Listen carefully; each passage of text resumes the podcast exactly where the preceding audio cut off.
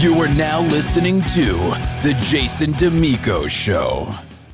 Greetings, folks. Welcome back to The Jason D'Amico Show. Um, we this this episode's been in the works for a while, uh, and it's it's cool to be face-to-face with my good friend and uh, fellow writer, filmmaker, director. This guy's won multiple awards, um, really, really making a splash in the romance novel scene and, and other other endeavors. He's always got his hands in multiple things. It's great. Very, very diversified and always keeping things moving. Please welcome to the show my very talented friend, Mister Jeff Rivera. It's good to have you. Well, I'm going to give myself a, a hand.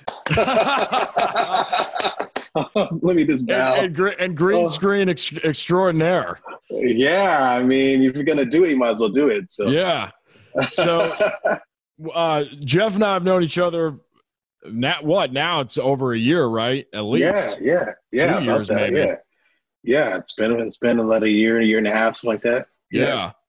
yeah. And mm-hmm. um, just beginning stages for you. I, I, of course, people that are coming across this interview, they're going to know your name.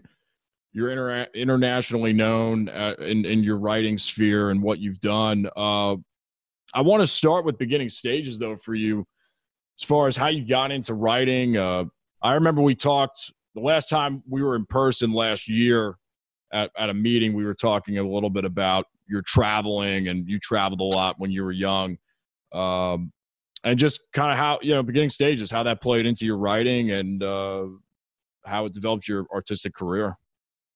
Well, definitely. I mean, just to give people a little background about me. I'm a writer-producer.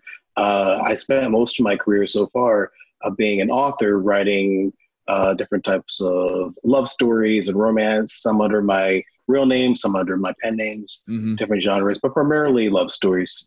Um, and now I'm, I've made the shift from doing books to moving more toward film and television, more episodic work right now. So I, I began my career Uh, really at the tender age of six, uh, writing stories when I was in about first grade uh, about the kids in class. And I didn't even know it was called writing. I just sort of just did it. Uh, and, uh, and then, I, in fact, I was encouraged quite a bit along the way by my teachers. My second grade teacher encouraged me a lot. My third grade teacher took me, uh, she put me in the uh, talented and gifted um, classes for young writers. And I was just sort of encouraged to continue to write. And that, you know, is something that carried me through my life, something that became part of who I am. I can't even imagine not writing in some form every day. Right. It's really become my identity. Like, I think, you know, for example, you, you know, you're you're a filmmaker, but you're also probably first and foremost a musician. And mm-hmm. probably can't even imagine being, uh, without being able to sing or be able to write or yeah. uh, songs or, or play and whatnot. I That's my been my identity. I've been a writer, a storyteller of sorts since then. And and basically, um, I tried different aspects of film and television uh, as a child actor. Uh, I then moved on to doing, uh, being an assistant to a casting director, which was great. Mm-hmm. I learned a lot. At the age of twenty-four, I was negotiating with producers from C S I, um, wow. from all kinds of these major um, producers and, pub- and uh, productions. And then, um, I then, after a couple productions, I decided to shift into writing books, and I stayed there for about pretty much ten years or so, maybe fifteen years or so. And along the way, I started interviewing people, just like you're doing, Jason, and um, that led to writing for Huffington Post. That led to uh, writing for Media Bistro, writing for different types of national publications, and. And then, um, the, which led to me also doing consulting wow. uh, in the film and television space and marketing in the film and television space. So all these different sort of mini careers along the way kind of led me to where I'm at right now, um, which is producing uh, projects I'm working on. Project right now I'm really excited about. You and I met um, about a project I was producing. Mm-hmm. And we're still making it happen. We are. Yes. Uh, one way or another. Yeah. Uh, soon sure. enough. So I'm just definitely. To add, just to add another, uh, another factor into all of this, you know, COVID nineteen, and we'll see, we'll see how that how that changes the the plan of trying to move forward with that. But uh, we'll, exactly. we will prevail. We'll make it. We'll make it work. Maybe Emma will be will be dying of COVID instead. Oh, it was in poor taste. I shouldn't have said that, but you know, it's a, it's a it's a little too soon. But then again, the stuff I've seen on TikTok that that's like that's like Disneyland compared to what what happens over there. You know. Exactly. If you're gonna, you know, you got it's better to laugh than to cry. So yeah, you know. yeah. Um, but yeah. Anyway, so yeah, I mean, uh, just working on that, and and everything has led me the skills I learned from you know being a writer or being a casting director's assistant or working in marketing, working with these different high profile people and interviews. It all led me to where I am today. The skills I've learned along the way, even if it's just talking to people or. Or, or meeting people, learning sort of the emotional intelligence yeah, uh, yeah. skills you learn, that sort of yeah. thing. Yeah. Well, so. the e- EQ is is so vital, so vital. I remember mm-hmm. taking a class in one one of the courses that I had in business school. Uh, there was a whole chapter on that, and I ended up doing self self research and self education beyond just that one chapter. I thought it was fascinating. Those soft skills are essential. Yeah. You're just amazing. I, mean, I was, when we first met, you were finishing up your graduate degree, I believe, or no, you were, you were finishing bachelor's. up your bachelor's degree. Mm-hmm. Um, you were touring or something. You were auditioning. Yeah. You were writing songs. It's ridiculous. And traveling all over the place and doing this and that. So, I mean, you're just a dynamo. Hey, I'm trying to keep up with you, my friend. You've got you've got quite you've got quite the uh, the the list of credits, you know. Yeah, I, I pace myself though. I pace myself along the way. I definitely take my naps. and, uh, I've learned to not burn myself out. yeah, yeah. I, I uh, I'm starting to learn that in my mid twenties. You know, mm-hmm. Mm-hmm. difference. It's a good time to learn. Yeah, there's a difference between that and eighteen for some reason. It's weird. Well, you started your career, though, way earlier than most everyone else. So you're already, you know, you're practically a forty-year-old, you know, in terms of career, you know. Perhaps. Perhaps. Some days I feel like a five-year-old. Actually, most of the time I feel like a five-year-old. I don't even know what the hell I'm doing half the time. Uh, I, I want to dive into your creative process. Uh, sure. And sure. influences mm-hmm. kind of related – perhaps not really, but in some ways I think they are. Uh, who who were some of your major influences when you first started out, and did you model their creative processes? Did you come up with uh, – eventually you find your own path, but I'm just curious how that happened for you. I think as a writer, I think the, my influences were definitely the children's books I would read as a kid. Mm-hmm. Um, you know, everything from Indian in a Cupboard to um, – Amelia Bedelia to all these different things that really kind of gave me um, inspiration and, uh, and excitement about writing. Right. So that thing initially was that. And then later on, as I started doing more film and television stuff, I think it was more just sort of the greats, you know, the Steven Spielbergs of the world, right. Spike Lee's, the, you know, people like that that are just really exceptional at what they do. And uh, I think that that kind of really inspired me. And then in terms of creating my, my own process, it's been, I always had an instinct for writing at a very early age that was recognized by grown adults. Mm. And I found mentors along the way who maybe I didn't recognize were mentors at the time, who really taught me little things here and there, coached me in different ways about my writing process. And they allowed me at the age of, I think, seventeen, I was critiquing scripts from people who have been writing for decades, because I had a certain instinct about like what felt right and what worked and what didn't work. And I and I belonged to the screenwriting group when I lived in Nevada. And there were so many great writers who were veterans who just taught me a lot of stuff that I, I use to this day. And then just, you know, I'm always, always, always evolving my process along the way. I think I pretty much have it down to the way that I am able to do it now, but um, there's, I can always learn something. And and the thing is, just like there were older people who who entrusted me with their work and learned from me, I learned from people who are younger than me, people who are older than me, people who don't even come from a creative background. And I'm, I'm able to to kind of take everything I learned from people and create some some sort of, sort of process to um, make, you know, what I try to be, uh, try to create as masterpieces, right? You know, um, one way or another. So now you, uh, do you? So walk walk me through like perhaps one of the novels that you've written or your usual uh, format. Do you start with the end in mind? Or is it more of uh, you just kind of feel something, or you, you have some character that that you want to write about, and things kind of just you you explore along the uh, the way? You literally start on page one, or do you kind of see the whole picture? I definitely see the whole picture. I know what's wow. going to happen by the end. I may not know how we're going to get there, but I know that at the end, this such and such is going to happen. So. Um, I definitely have, sometimes it's a great character that I will add on top of it. I write in layers, so I might start out with, um, you know, the, the typical hero's journey structure. And then on top of that, I might add in, you know, some great characters. I might add in twists. I kind of write, I kind of stack it. That's now, here, it, hero's, it ju- hero's journey, is that, uh, how many, is that twelve? Degrees, twelve step. What is that? Ten or twelve? Uh, Not that it matters. I, I just I remember reading about that uh, at some point. I, I studied that format. Mm-hmm. Uh, I don't know how many how many steps are in it. It's a typical three act structure, though. Okay, but it goes. It's basically something like this, and I'm sure there's going to be writers who are listening to this. Where like that's not how it goes, but this is the way I see it.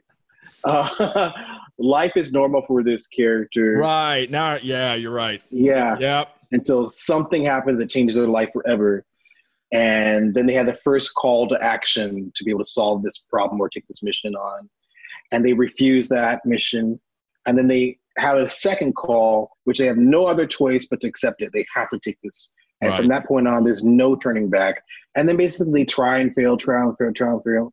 Uh, at some point, um, they're all is lost. And looks like they can, cannot get anything done and that sort of thing. And they pick themselves by their own bootstraps and they get enough courage to be able to finally face off with the antagonist. And usually they'll win or they'll lose and they'll learn something. That's kind of in a nutshell how it goes. So that's right. Yeah. Now I remember. Yeah. I know. Yeah. It starts out like that for me, um, just to have something, and I could write that in like ten, fifteen minutes, the base structure from that. And then just layer on top of it, layers and layers and layers until I have, you know, and then at some point you just kind of like kind of throw it out and say, you know what, I have a map, but let me just explore this character. Like in the case of, of the book Sing to Me, mm-hmm. those characters just start talking to each other. And I'm like, you know what, just have your conversations and I will just dictate what you're saying. But at the same time, I knew the structure of basically where it was going to go. What I love about your writing is both in script and in novel format is the the details in the dialogue. Mm-hmm. Um, Thank you. You know, you, you, yeah. Well, you take so because I think it can either go it can go either way with a production or an artistic expression.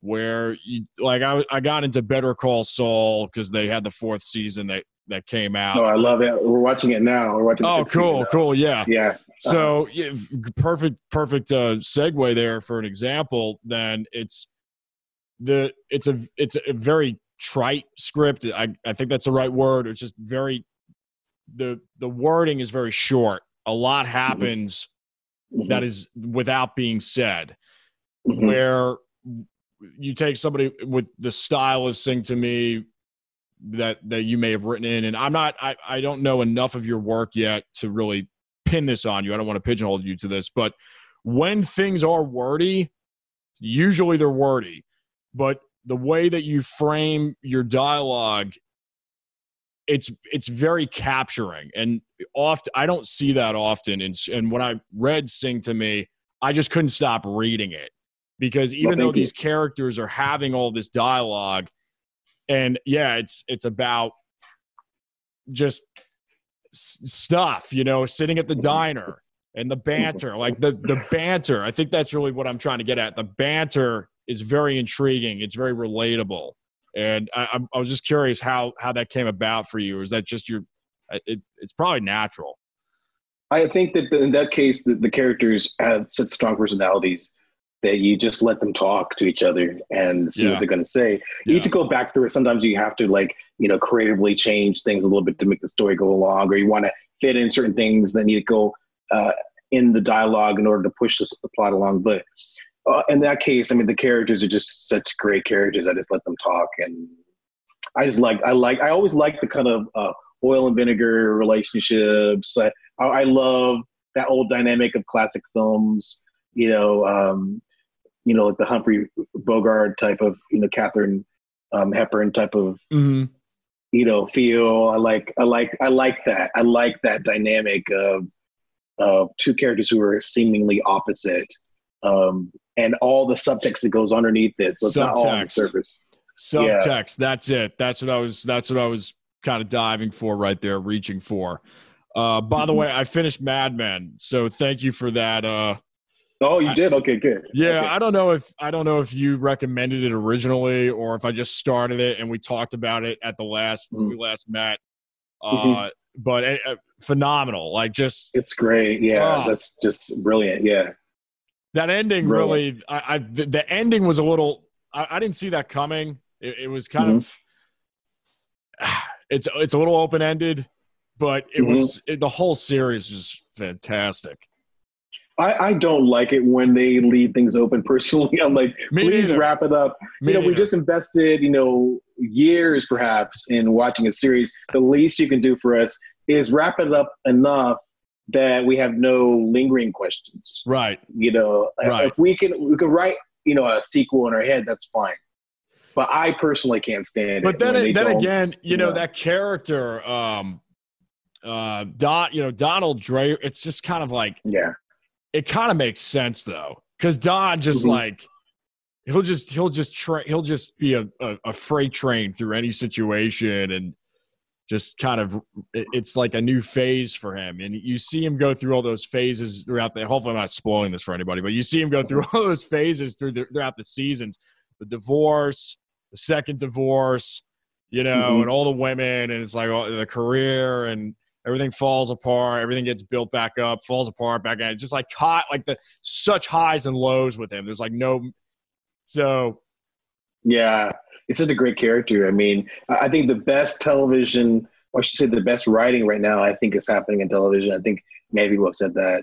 Um, yeah. We don't see the great roles that we like to see um, in film as much mm-hmm. as we do in television. I mean, I'm watching the third season of Ozark. Have you seen that yet? Well, I, I saw it on the Netflix homepage. Okay, okay, yeah. That's. I think that you might, if you like. I'm gonna if check you it like, out. Yeah. yeah, that might be one of your your next ones. I think it's it's. If you like Breaking Bad, you'll definitely like the Ozark. Oh well, the Ozark yeah. Ozark. I mean, yeah. Breaking and Breaking Bad. See that I got an argument. Well, it wasn't an argument, but it kind of was mm-hmm. to a certain. It wasn't an argument. It was just like this really. Heated discussion about like, oh, you know, Breaking Bad was a perfect ending. That was my opinion.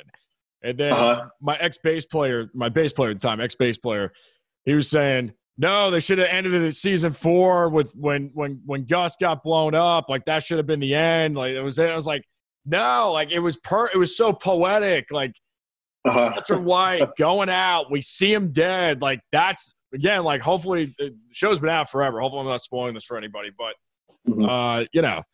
Like well, then they kind of leave the question wondering, and I still wonder, even after seeing the two-hour movie that follows it, uh, is he really dead? I was my in my heart. Really? Hearts, I, Wait, I haven't seen well, the movie. Okay, there's a movie too on Netflix that that has um, Jesse Pinkman. Oh, so it's, it's about, that's right. It's about Jesse. Yeah, yeah, yeah. Yeah. So I'm hoping. My conspiracy theory is somehow he, you know, Walter survived what happens in the end, um, and he has escaped, and he's under a different name, and he's got a cure for his cancer, and and somehow they're gonna bring him back, and I mean that's what I want to believe. So that's my little, yeah. my little uh, fan fiction. yeah. Uh, yeah. what, what, what's your opinion between the Breaking Bad and the Better Call Saul uh, dynamic? Uh, what, what, what are your thoughts on that? You know, um, I, I watched the first four episodes or so, and I couldn't get into it until we started watching it again from scratch. And we actually watched, I think, from the first season all the way through the last season of Breaking Bad, and then jumped right into uh, Better Call Saul. And I'm enjoying it so much more. In fact, we're on the fifth season of it now. Uh, I think it's fifth or fourth season, whatever the latest one is. Fourth. Um, is it fourth? Okay. Yeah. Whatever, whatever the latest one is, we're on it. And um, we're really, really enjoying it all the way through. It's just so good. It's a great character. It's a great yeah. character. And yeah. Yeah. This little yeah. spin-off. The yeah. older brother, like that, that whole, that whole dynamic. I, I'm curious to see if yeah. Vince, if Vince Gilligan, I, did he, did, does he write the script, or did they I have multiple? I don't know if he wrote Better Call Saul, or if he's just the creator, or if he's just, I don't know what's going on, but his stamp is definitely on it. Maybe an E P or something. Um, yeah, I'm sure he's involved. I think, in I think Bob Odenkirk is the producer.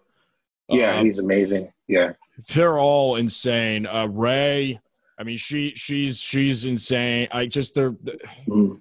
the performances so believable. Yeah, the performances.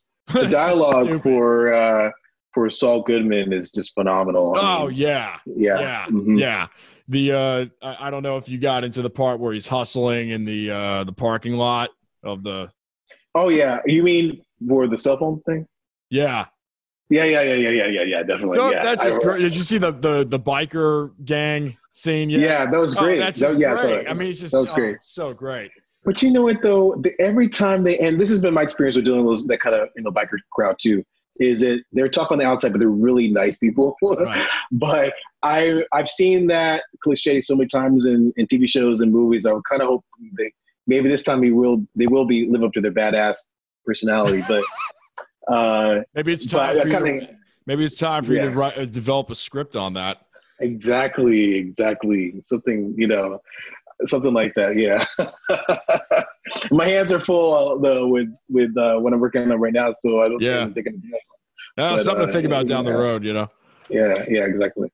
What uh, let's talk about acting real quick, because I remember seeing mm-hmm. your reel at one point, and you've been in the scene. Did you really?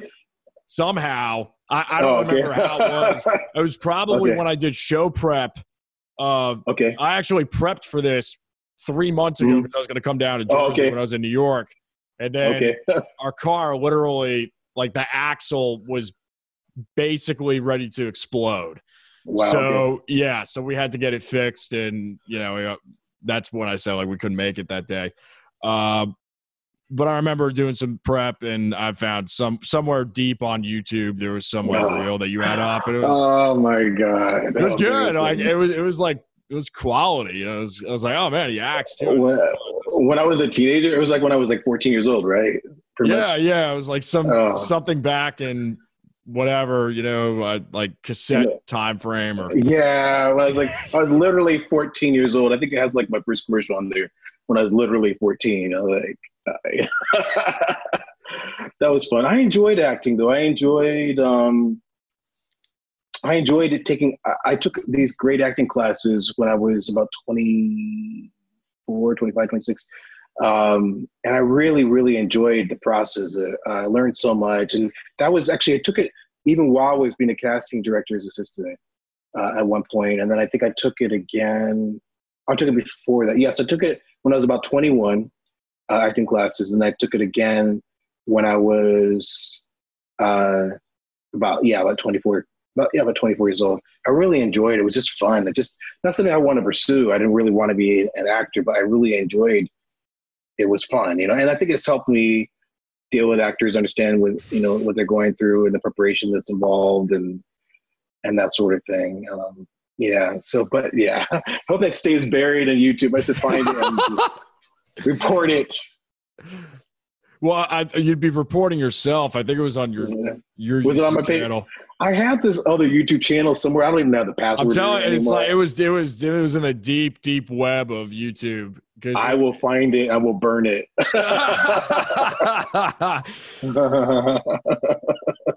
You're you're working with a lot of computer generated uh, uh, narrative. And, and storytelling, what what's going on with that? Because I, I see that constantly on your on your social media.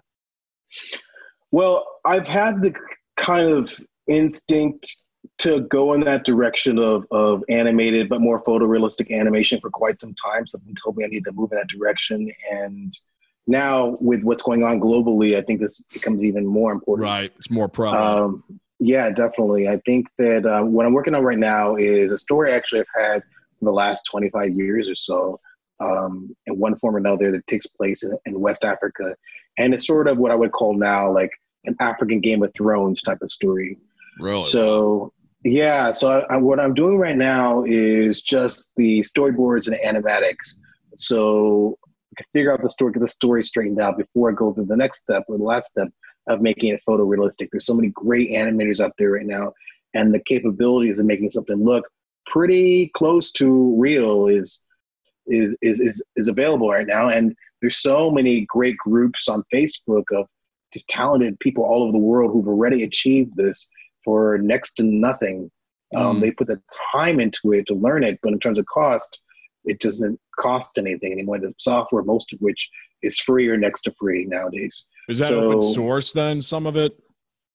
Some of it, yeah, but there's a great uh, gaming software, gaming engine called Unreal Engine, which they, I'm sure many people are familiar with Fortnite. Um, it's, you know, um, it's owned by the same company. Um, okay. Uh, it's called Epic, which also owns Unreal Engine, and a lot of video games are kind of or use their engine.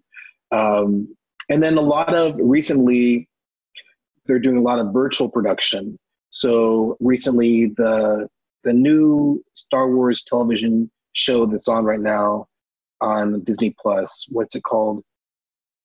Um, Mandalorian or something like that. I have no idea. I haven't watched it yet. I heard it's great. Anyway, all of that. Even the exterior shots are shot on a set. And instead of using green screen, what they use is these gigantic L E D um, T V screens, basically. And they run Unreal Engine. And everywhere the camera goes, the background goes with it. Wow. And they use the lighting from, let's say there's a sunny scene that's, you know, a really bright scene that's on these L E D panels.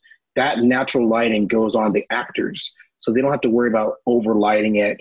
They don't have to worry about going back and doing the green screen, compositing, all that sort of thing. So they're using this software, um, this Unreal Engine, gaming engine software. So I can get really geek. I can just geek out about this kind of stuff, and I don't want to bore everybody who's listening and watching this. But um, but I'm just really excited about it. I've been excited about it for quite some time. I've been learning it the last few years. The capabilities are... are endless. I'm, I think it's going to be the wave of not only the future, but of the present. I think it opens opportunities for people who otherwise wouldn't have it. Uh, actors who maybe physically don't look the part, but can do the voice or do the acting will be able to do that now. Um, it's, it's a great, wonderful thing that creates jobs. And And yeah, there's some jobs that will not will no longer be necessary, but for the most part, it creates jobs and creates opportunities and levels of playing field for people who you can be in some place in India or in Ukraine or in the North Pole. And if you have this software, you can compete against a major studio in terms of the quality of the work. It's all about the storytelling now. It's not about the finances, it's not about the funding, it's not about even having an A-lister. I mean, that's one thing I think that Netflix has proven, that you don't necessarily have to have an A-list star. Most of the most popular uh, television shows didn't have stars. They weren't stars before um, the shows became popular. So it's about the story and the storytelling and the characters you create. It's about what you bring to the screen. So that's what's great about what's happening right now and that I'm really excited about. Uh, you say storytelling, and I had that actually as a bullet point. I may have brought it up inadvertently earlier, but yes, storytelling is all. It's it's the same as songwriting. If you don't have a song, it doesn't matter what production you throw at it.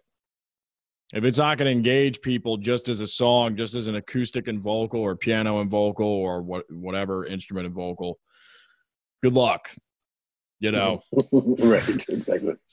So it's yeah. uh, it, it, that's what it comes down to. And your storytelling.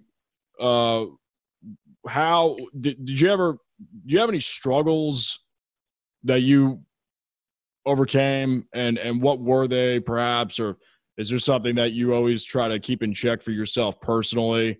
Um, I, I know it's kind of like a ridiculous question. It just came to me though. But I was just curious. Life, life struggles in general?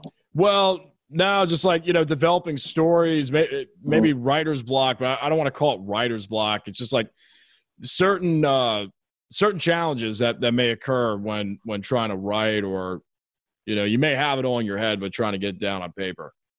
I think that I never really had writer's block. What I had was too many ideas block, where ah. I, yeah, I had so many ideas, like which one should I work on? And I would stop um, in the middle of a project. I resonate thinking, oh, with I should, that big time. Yeah. Yeah. yeah.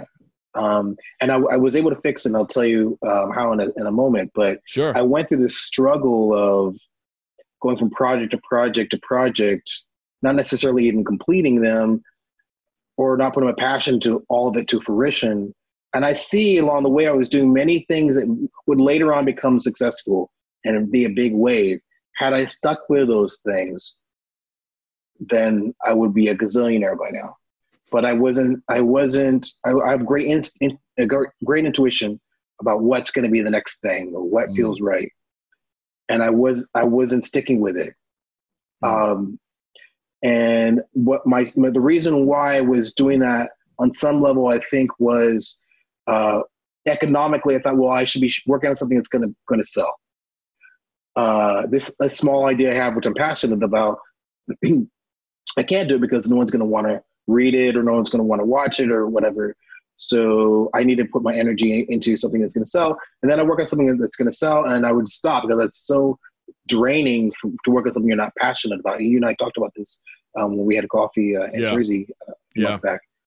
And so I would go through that. I would stop it. So um, I recently had a, a coaching session with a producer named Jeff Gomez, who does transmedia production. So they take different um, worlds like Avatar and Men in Black and whatnot, and they create kind of extra content for them online and other, you know, d- different different platforms and different mediums. And he, he was able to help me find out why I was having a problem on a psychological level, and then somehow magically disappeared from that point on. Knock on whatever this is. Um, knock on fake uh, yeah. background. um, but what it came down to is he said, in a nutshell, everyone between the ages, I'll say, I think he said um, three and five, has had some kind of major trauma in their life. Mm. And from and their story resonates from that. Their story, their their origin story, just like Spider-Man and Batman and Superman, they all have an origin story, starts from that moment. And he asked me what that moment was, and for me it was a moment when my dad, um, my dad was obsessed with black basketball, so he would just make that his his one and only uh, priority. So he, he would forego all of his family responsibilities to go play with his friends. And on this particular moment, I remembered him leaving me in the car, locking the car, and I could watch him. I was watching him play basketball with his friends, and I'm thinking as a three-year-old, like, God, why can't I get out of this car? And why won't Daddy play with me? That kind of thing. That story, for whatever reason, mm. made me think that I was not important enough for my dad. And if I could just be important enough, then maybe he would love me. Maybe he would stay with me. Maybe he would whatever. And that that that that story resonated with me throughout my entire uh, romantic life, but also um, my career. Because I thought, like, if I could just be important enough, I could just create a story that's big enough and and and whatever enough that people will like me, then people will pay attention to me, then then I'll be important enough for people to return phone calls and whatnot. So let me pick a project that's going to do well. Because if I don't, then I'm not going to be important enough. And he helped through the conversation um, to eliminate that need and to change my story to a different story, so that I realized that I already was important enough, that my mission is to help other people realize they're important enough, and that the products that I choose need to be stuff that I'm personally passionate about, because it, my, my validation is no longer um, from what other people think or whatever they, whatever people, uh, whether they like my product or not. I had to do stuff I was passionate about, because that's why I was put here on earth. So I was I chose the project I'm most passionate about, whether it makes money or not, because fortunately I'm in a position where I'm I'm good, you know?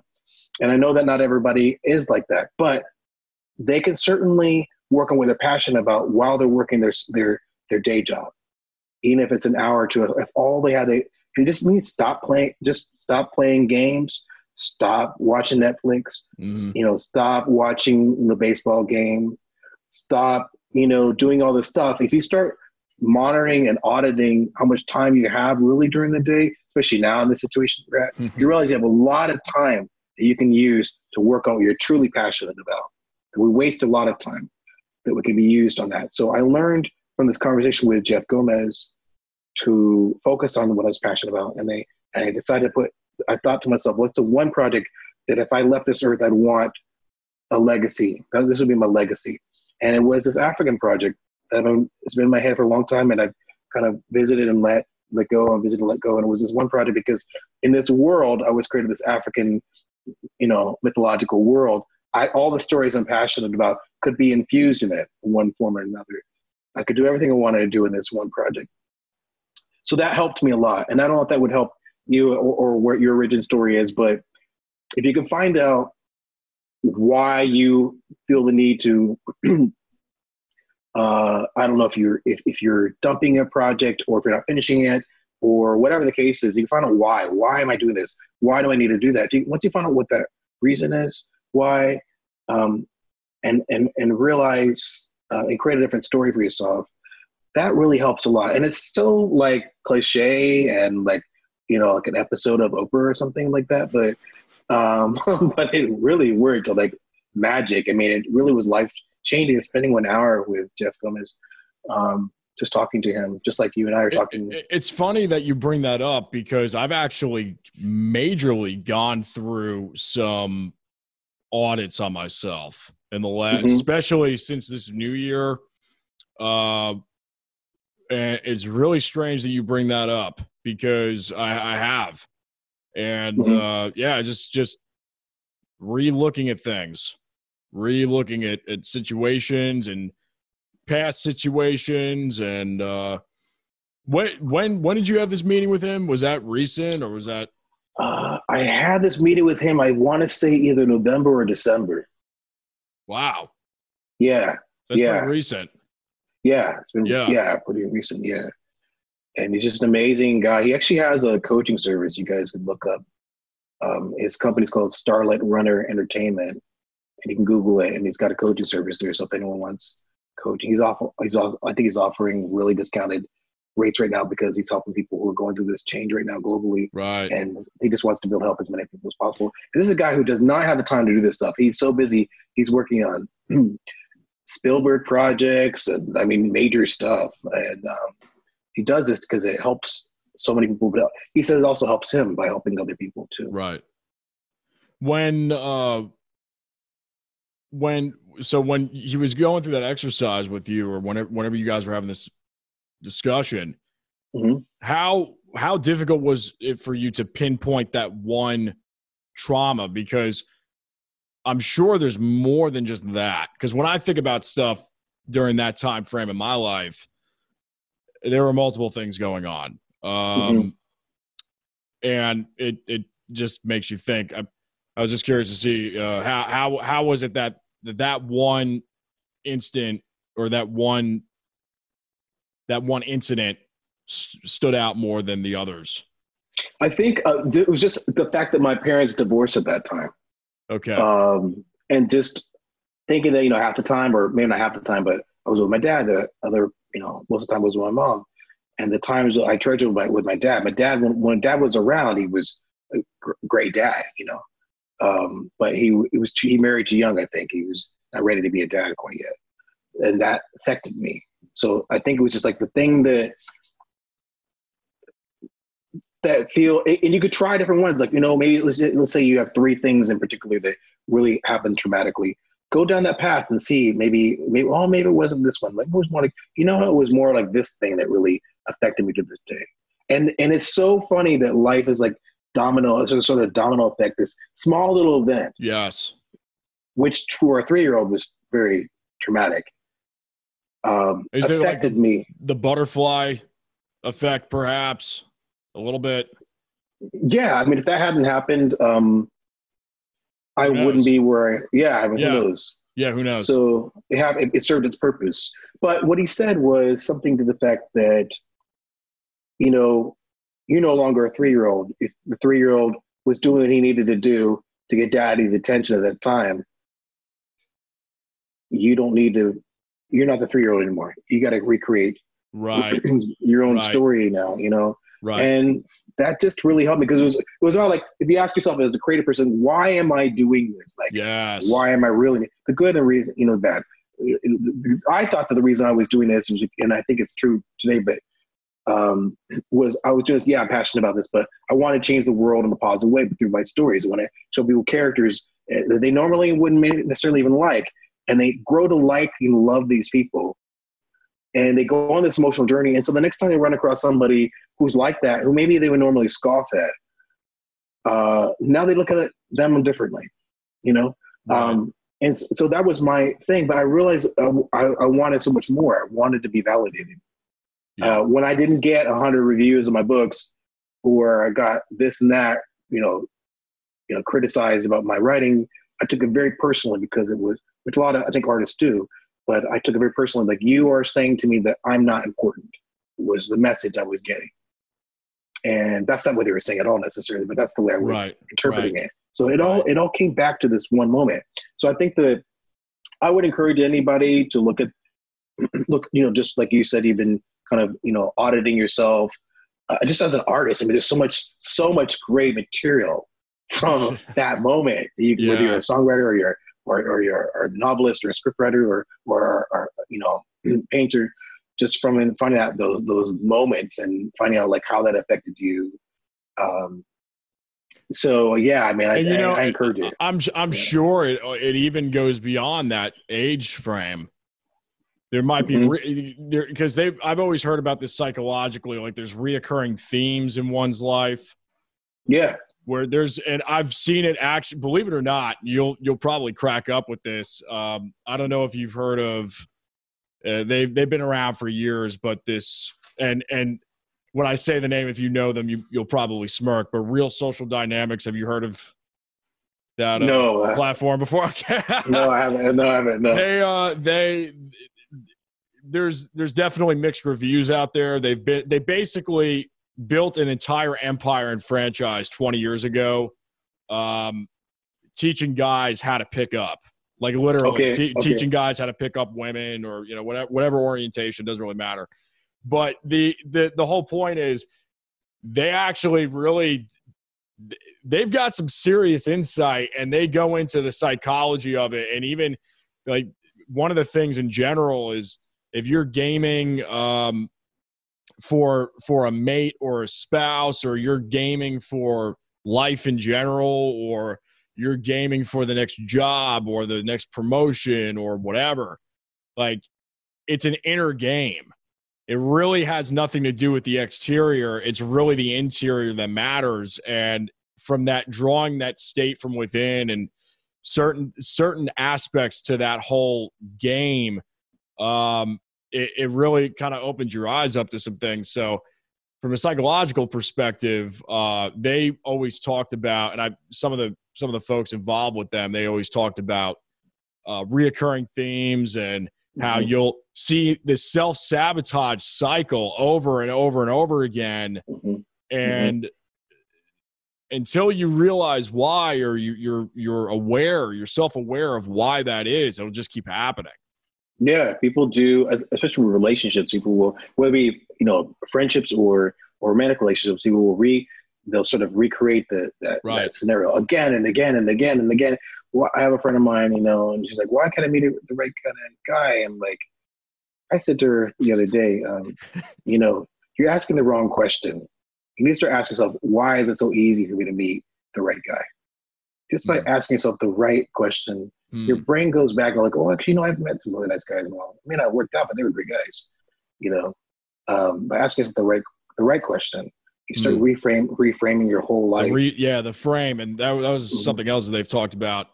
Mm-hmm. Frame, you know, framing and uh, mm-hmm. it's so essential.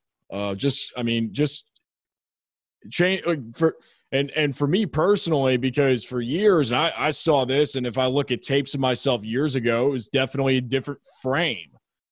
Right. Yeah. I was on stage trying to perfect what I was doing and trying to get better at my craft. You can, you can, you can blatantly see it.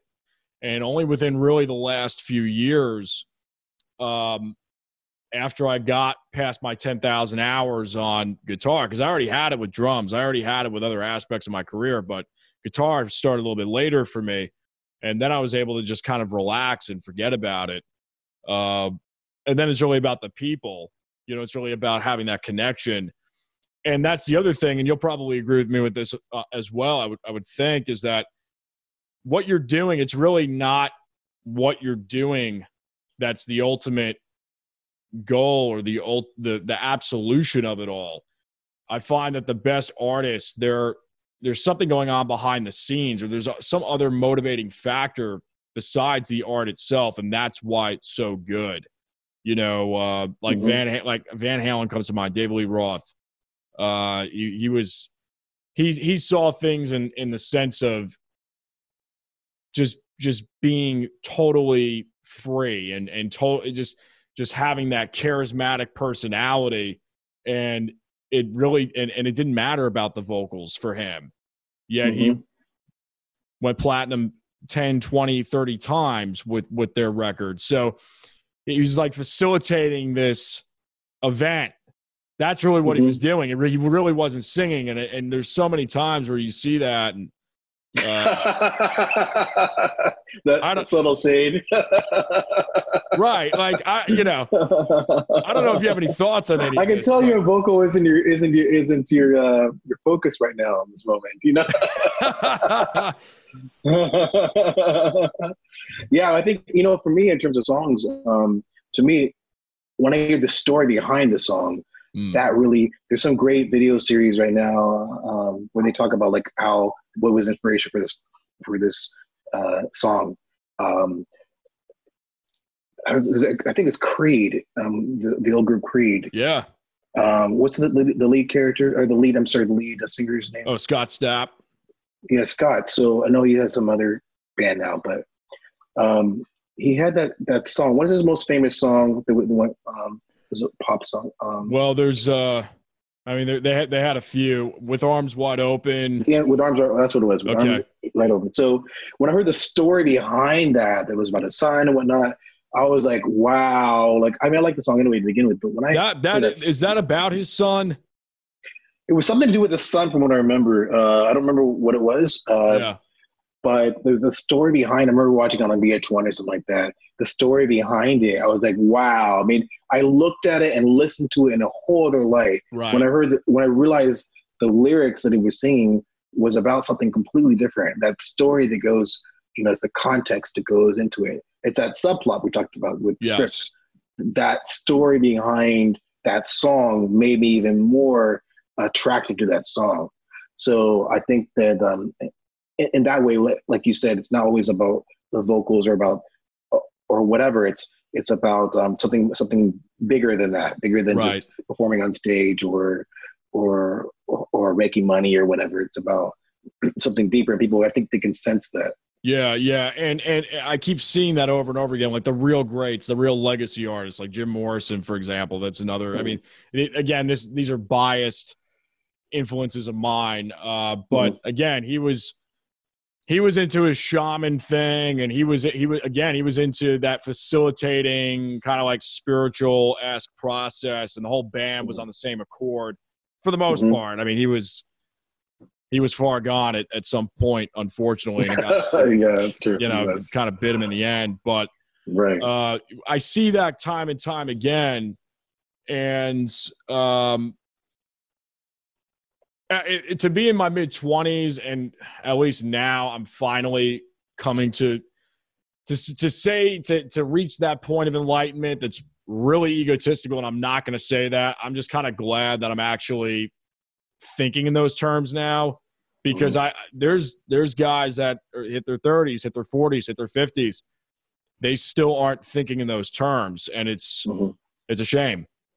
Well, you're you're ahead of your time, and you're also um, you're obviously way more mature than than most guys who are your age, um, and you've had whole other careers before you are right now. So you have a head start. You started.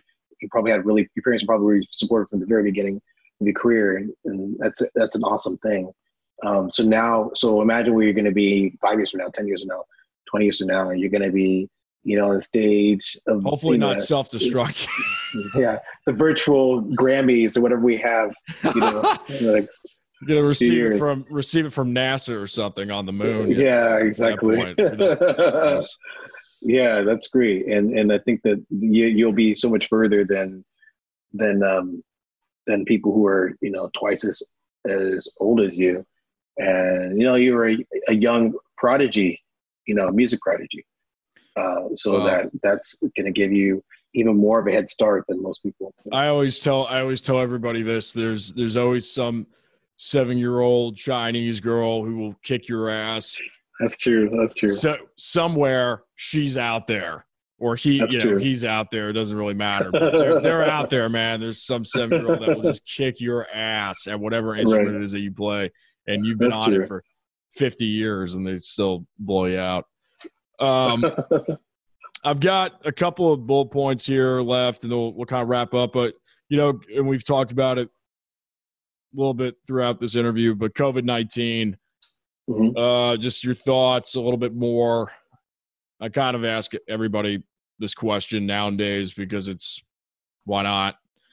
Um, you're kind of, you're in a hot spot area for sure. Uh, where are we going from here? What, what are your thoughts?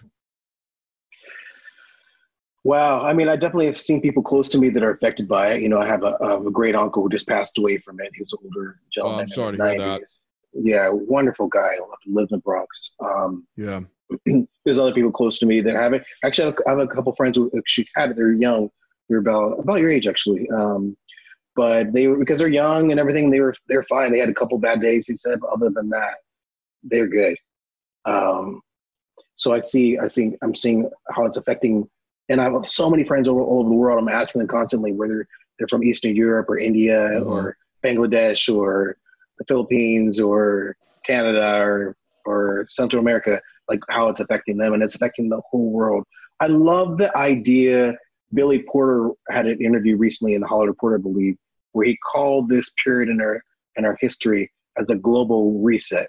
Yeah, I love that idea. I love that idea. Yes. Um, unfortunately, it's at the cost of so many lives, not just um, the, the, the physical lives being lost, but the, the, the changes that we'll, we'll see over, you know, economically and that will hit us globally, unfortunately, at the cost of that. But when we come out of it, and we will, um, we'll come out stronger, we'll come out better, um, we'll come out changed in a good way. What do you what do you think it's going to look like personally? Like, what do you really think?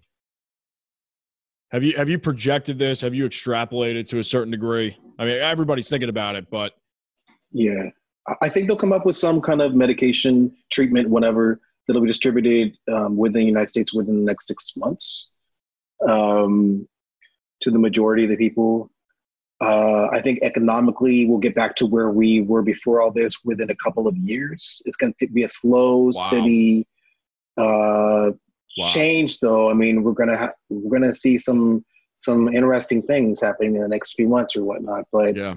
um, it'll change the way the remote workers are. Um, that could be a prevalent thing as we come out of it. As corporations start to see, wow, we can actually run our, comp- our corporation without these gigantic buildings. Yeah. Um, yeah. And there'll be people who realize, you know what, this whole remote working thing does not work for me. Right. I need real people. Right. And I need to, and so it, it's going to be like, but also what, look what it's doing to relationships. If you are in the house with your, with your parents or with uh, a romantic interest, you are in a boiling um, pot, a pressure cooker. And if you can make it through this, you can make it through anything. Yeah. So all that tension and the passion and the whatever, it's just you're you know you're in it.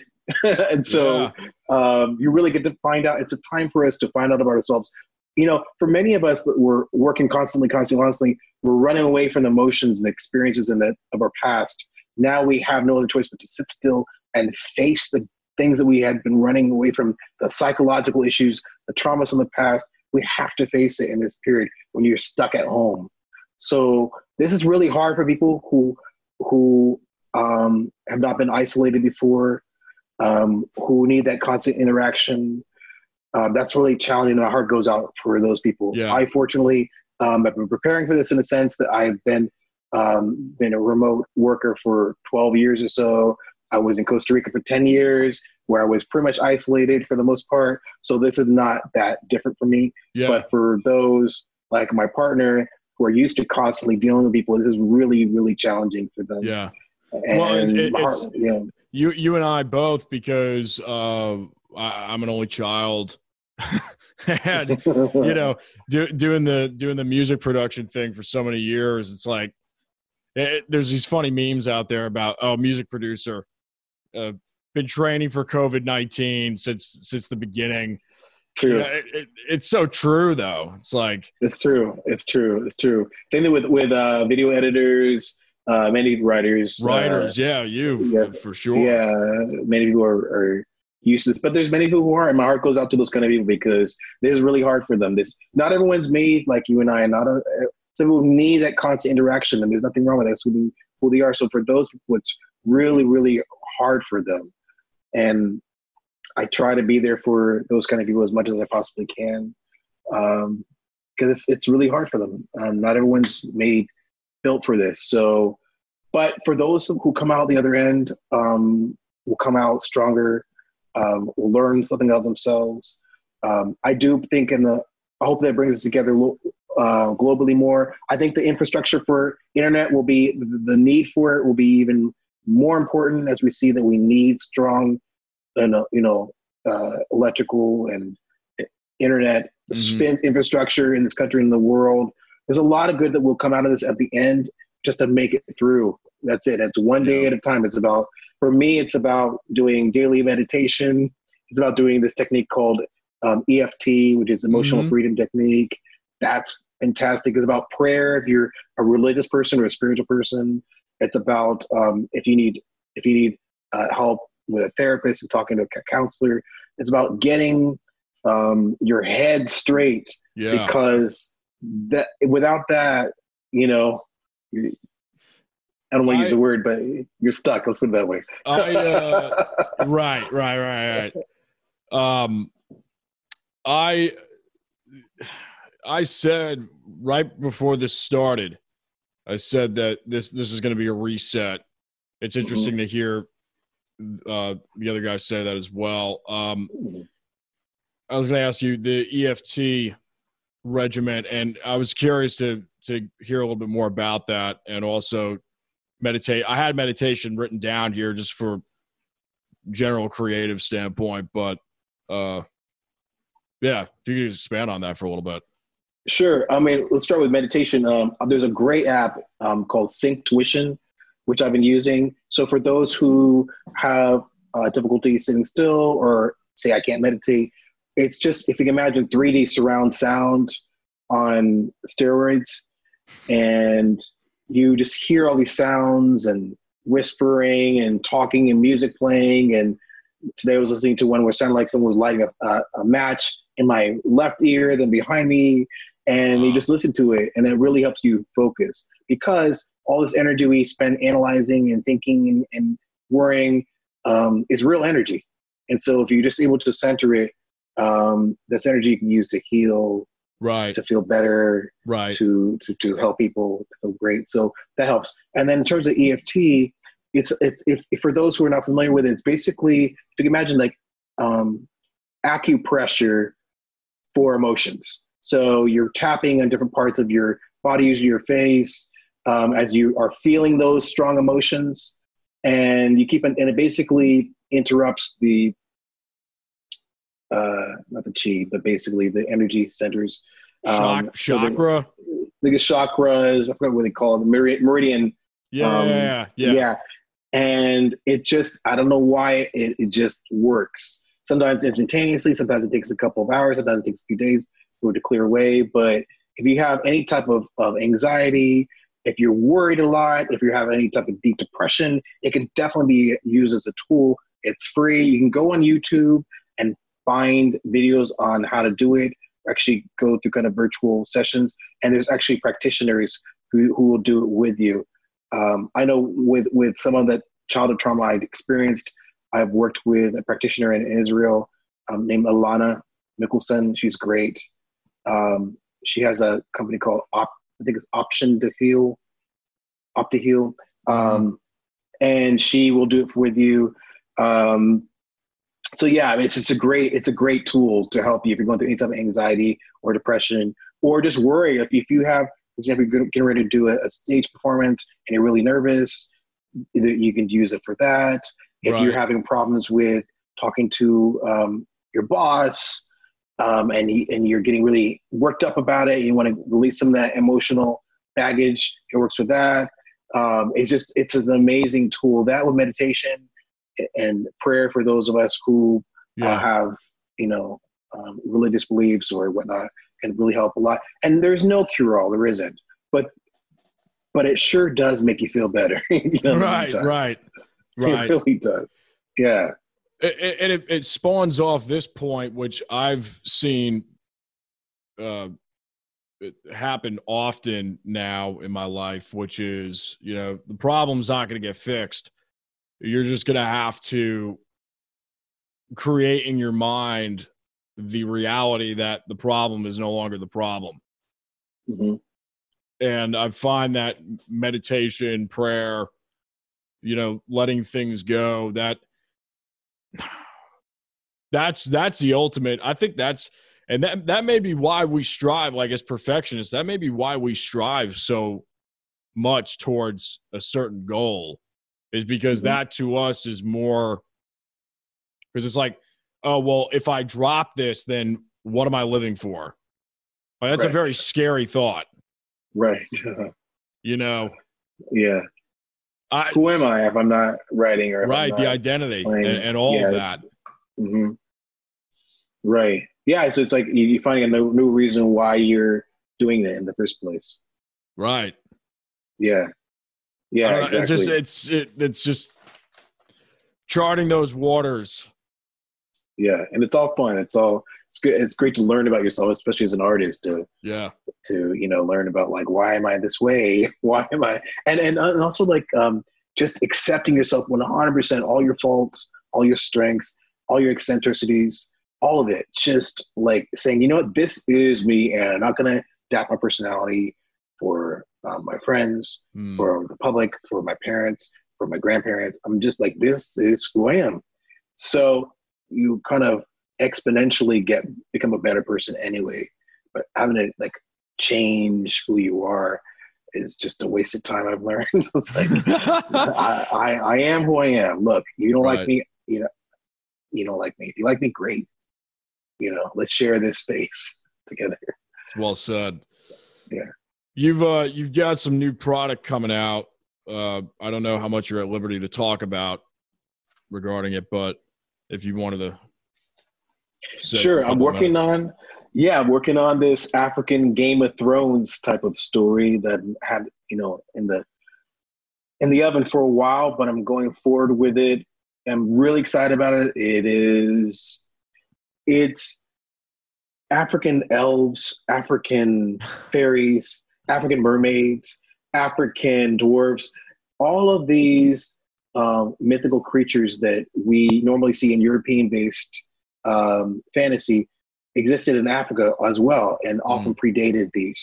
So it's just people didn't realize that. A lot of people haven't realized that, that, that there's stories there too. So we often see. I I love a you know Lord of the Rings and and and Game of Thrones just like anybody else, but it's just great to see that these other countries, um, countries in, in Africa, countries in Asia, countries in and you know Australia, well not there's no country in Australia, but other countries, uh, countries all over the world have their own version of these fantasy stories. So this particular one is in a and it's sort of a fictitious country in Africa, in West Africa, um, which is basically Nigeria, but it's like you know it's basically a fictitious one, and so it's kind of like the stories that come from that particular country, and um, and but they're universal stories that that that no matter what color you are, what culture you are, that you'll enjoy. and you'll be entertained by them with with with real. I, I saw things that I did not like about Game of Thrones, and I was a huge fan of Game of Thrones. I still am, except for the last season. Uh, but uh, but I saw things I would love to have them fixed, and I'm kind of putting that in my own project. Like, this is the way I would do it if I was them. This is how I would make it even better than it was before. Um, so I'm able to put all my passion and all my stories and all my um, trauma and my joys into this world. And I'm really, really excited about growing the audience online first and then, then going to pitch it to the big boys after that. So it'll be great. That's, that's cool. Um, future plans for you. And this is always an ongoing question on the show. Recently, it's been a little disrupted, but, uh, mm-hmm. you know, besides the new projects, I mean, just a- anything goes for, for that, that topic. Future plans, you know, um, when this is all over with, I really want to travel the world even more. I've yeah. been wanting to go to back to Europe uh, for a while. I would like to go to Africa. I would like to go to Australia. I've been wanting to go to Australia since I was, uh, I don't know, six years old. So I think that that's what I'm really going to be focusing on once after, after the dust clears from the situation. Um, other than that, just like living life and enjoying it. You know, I'm meeting really cool people. Um, hoping bringing some joy to people, affecting the world in a positive way, uh, lift, uplifting people, and having fun while I do it. That's that's my plan, you know. And also getting more in shape. I have to look like you, Jason. I mean, do you? It's like it's like I know you're like, you know, playing uh, your guitar, writing your songs, doing everything else, but you're like you must be working out like twenty-four seven because you know. You're all ripped, you know? Well, I mean, it's, I'm really not, I I, pre- I appreciate that. There's, there's guys that would totally clean my clock. You know, you just go on, you just go on Instagram and hashtag shred or hashtag whatever. It's, you know, it's a joke, man. Those are the real, those are the real savages, like six percent body fat. That's uh, it's just stupid. Yeah. yeah. Just stupid. Um, no, I'm not, I mean, Uh, three to four times a week, heavy. And then maybe, you know, I love swimming season because then that's, that's just cardio. That's cardio and a good pump. I like, right, okay. I don't like just doing cardio to do cardio. Like I, unless it's on the drum set and I'm, you know, playing metal, double kick drum stuff. And it's really like, you just get in there and full body workout. But Uh, yeah, I mean, and, and this whole situation with all the gyms closed, I, yeah. I had an inclination last year to get a bunch of plates and an Olympic bar and a squat rack and the bench and all that. I just never did it because I was planning on moving to New York at the beginning of mm-hmm. this year. Mm-hmm. So it just didn't make any sense. Uh, now I wish I kind of dropped the five hundred bucks at the time and just kind of go on Cra- scouring Craigslist. Now you can't even do that. But uh, yeah, yeah, we have some. We have we bought some, uh, you know, some some gym equipment, some yoga mats, and whatnot here at right. our, our fake uh, fake you know conference call apartment. Right, right. I, I mean, a lot of it, a lot of it was just literally, you know, hammering away. Yeah, working out every day. This this was back like twenty. I want to say twenty, uh, twenty twelve to like twenty. sixteen, and it was four years of really, like, if you look at pictures of me, I was telling somebody else about this on, I think my buddy Max in Nashville on the, on his episode, because he's like six foot guitar player. He's like, I don't know, like one forty, really, really skinny, um, which is good for that look. It it looks good on stage, but he's like, yeah, like you're, you're ripped, Jason. It's like, I mean, you look at pictures of me though, back three, four, five years ago, I was a little odd because I was, yeah, I was really pushing hard with the legs. I think I gained like fifteen pounds of muscle in three or four months when I was in New York, like back, back in twenty, it was ridiculous. I was just like squatting two, three times a week. I had tendonitis in my upper body. So all I could do was like lower body. It was just started looking pear shaped. It was really strange. Well, okay.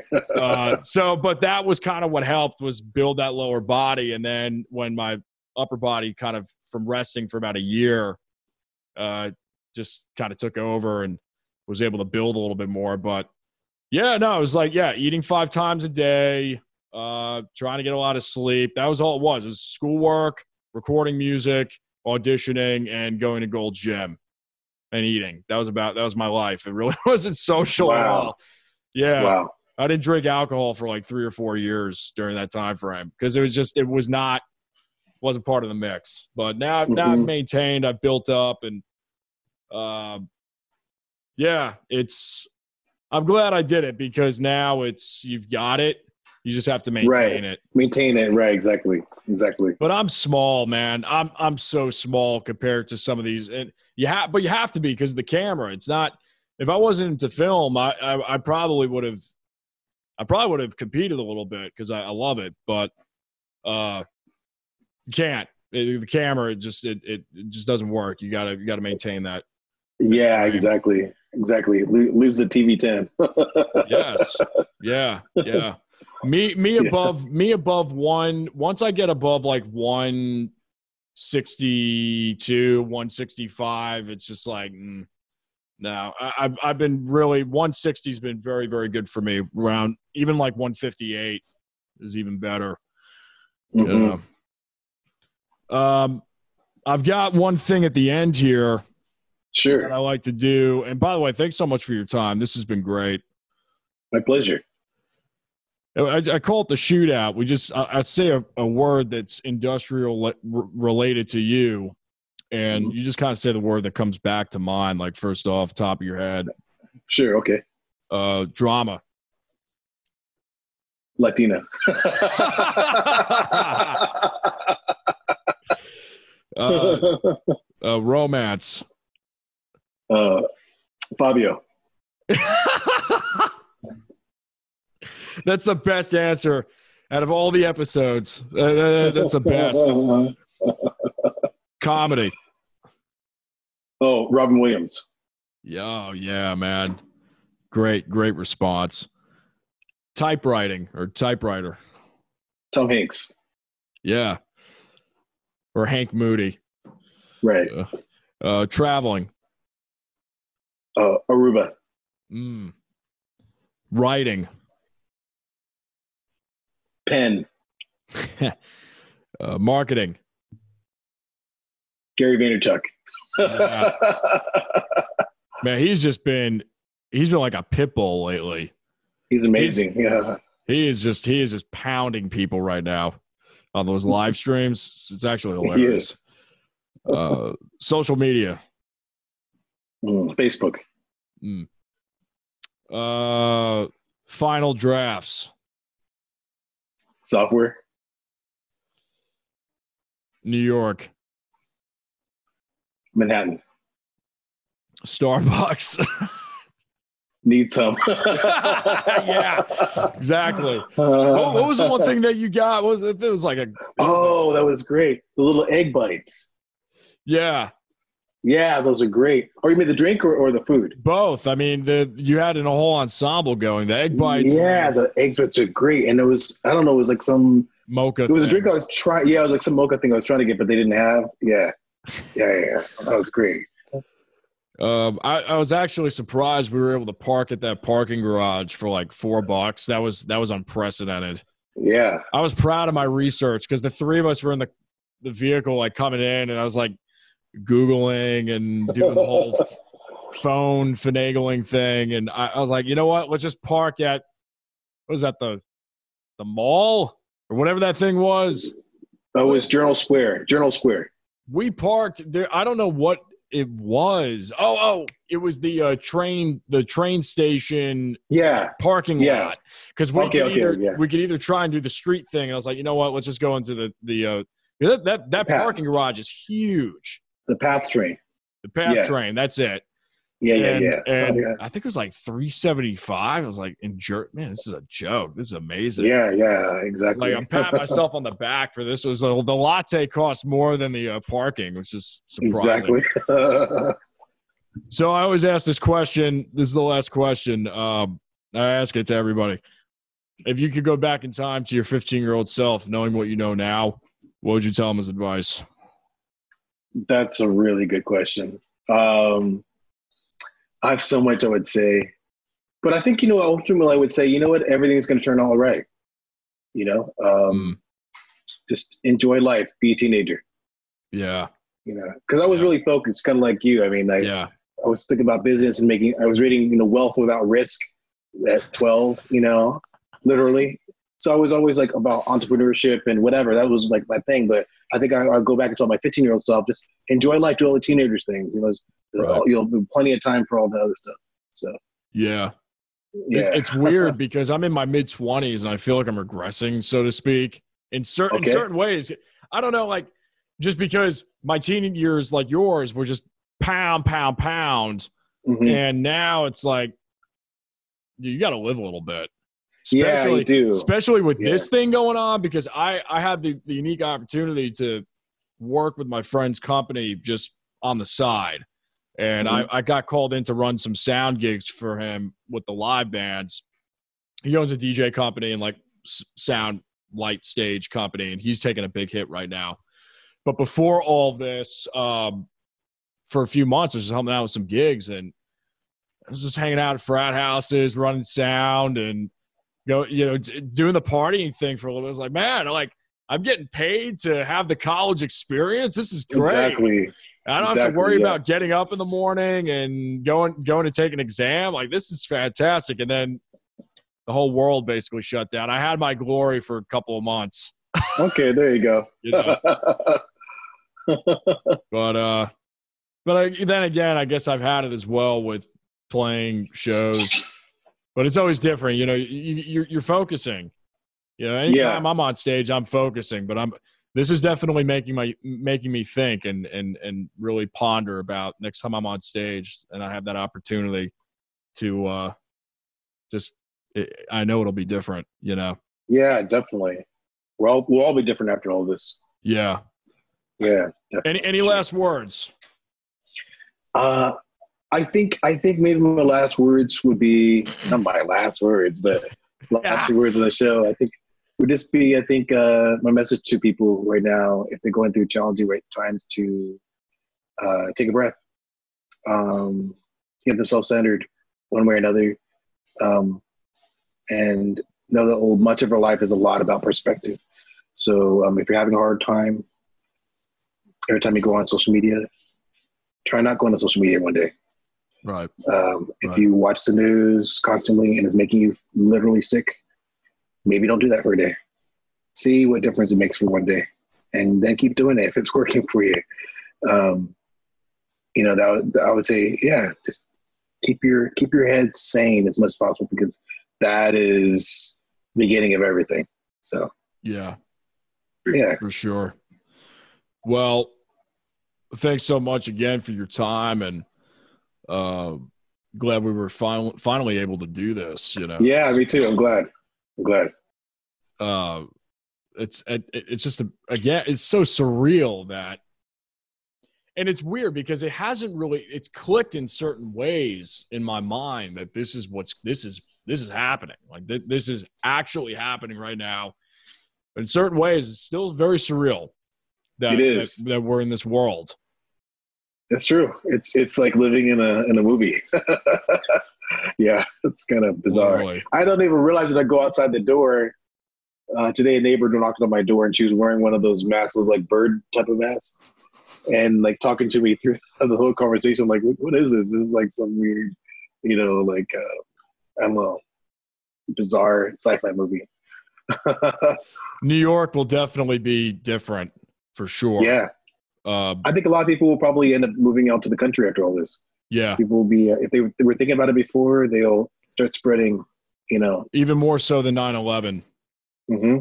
Yeah, I mean, there's so yeah. many people that I know that that are, you know, millennials like me, or um, I mean, even beyond that, that that are just they they're gone, they're not there, they mm-hmm. left, they're back with their parents or whatever.